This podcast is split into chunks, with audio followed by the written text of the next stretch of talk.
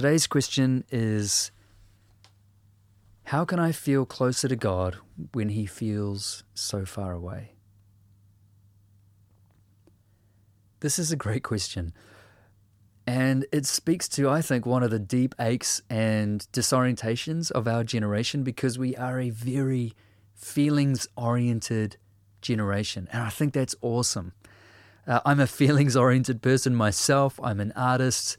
I'm a highly sensitive person. I feel things and I celebrate that. I love that. Feelings are not something to push aside. The problem with feelings is that they make great companions, but they are terrible masters. In other words, when we are stuck letting our feelings motivate us and decide the areas that we go or the truth of the world, we can really tie ourselves in a knot. We can get anxious, we can get depressed, we can get confused. And so, what we want to do is learn how to put our feelings where they belong and not to overemphasize them or let them rule over us when they're not meant to. And one of the ways that I do this is to tell my feelings what truth is. So, for example, my feelings don't determine the facts of the world. How I feel about gravity doesn't change whether it exists or not.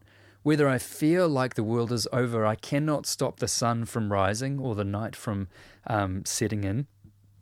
I don't have to feel oxygen as it enters my lungs to be sustained by it. I don't have to feel the brain in my own skull physically to know that it's there and directing me. So I want to put my feelings in place and say, I don't have to feel something for it to be a reality. I don't feel every other person on the earth, yet I know there's 9 billion people there because it is a fact. And I think when it comes to God's presence, when it comes to our awareness of God, that old metaphor of a fish doesn't know it's what water is applies to us too. A fish doesn't know that it's swimming in water because its entire existence is water. It doesn't know what it's like to be outside of water. In the same way, we don't know what it's like to be outside God's presence. When we say, I don't feel God, we're, we're saying that within a paradigm in which we are living and experiencing and feeling God every second of the day. But it is so normal to us, like oxygen or gravity, that we don't know how to not feel God until we're outside of that paradigm, and that doesn't exist because scripture is clear no matter where we go, there God is too.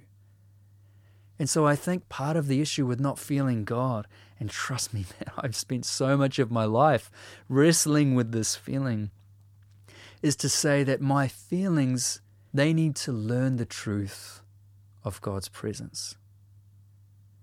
In other words, I need to tell my feelings that they do feel God. They're just so used to it that they don't understand it and teach them how to obey. I think part of this is that we need to become a generation that um, ascends, transcends our feelings through uh, practices like silence and solitude and scripture, same place, same time, every day kind of stuff. And that doesn't mean that we don't seek to feel God, but God is not a feeling in and of himself. God is God. Just the same as I, Strawn, I'm not a feeling, although I do feel things and I express my feelings. I'm so much more than that. And so is God. And it is an unrealistic thing to expect to feel God any, every minute of every day when we can't even feel good about our job or our spouse or ourselves or a book or something every second of every day. I think this is something that age teaches us. I think it's harder to grasp that when we're younger. But I would say if you're struggling to feel God and that He's so far away, the answer isn't to try and feel more. The answer is to speak truth to your feelings until they obey. There will absolutely be times in your life where you feel God. That's His gift. And sometimes you can go years without it. I know for me, my first experience of following God in those early years, I felt this incredible, tangible presence with Him and then I went through like 10 years of depression and anxiety. I couldn't feel God at all. And it was actually at the end of that season, what changed wasn't necessarily that I started to have these amazing feelings of God all the time. It was that I started to accept reality, capital R reality, that like gravity or oxygen or the sun rising, God is with me. Even more than that, God is in me. And that aloneness, cosmic aloneness, is a an impossibility, whether I feel it or not. So, my friend, may you learn to love your feelings as the friend they should be without ever allowing them to become your master.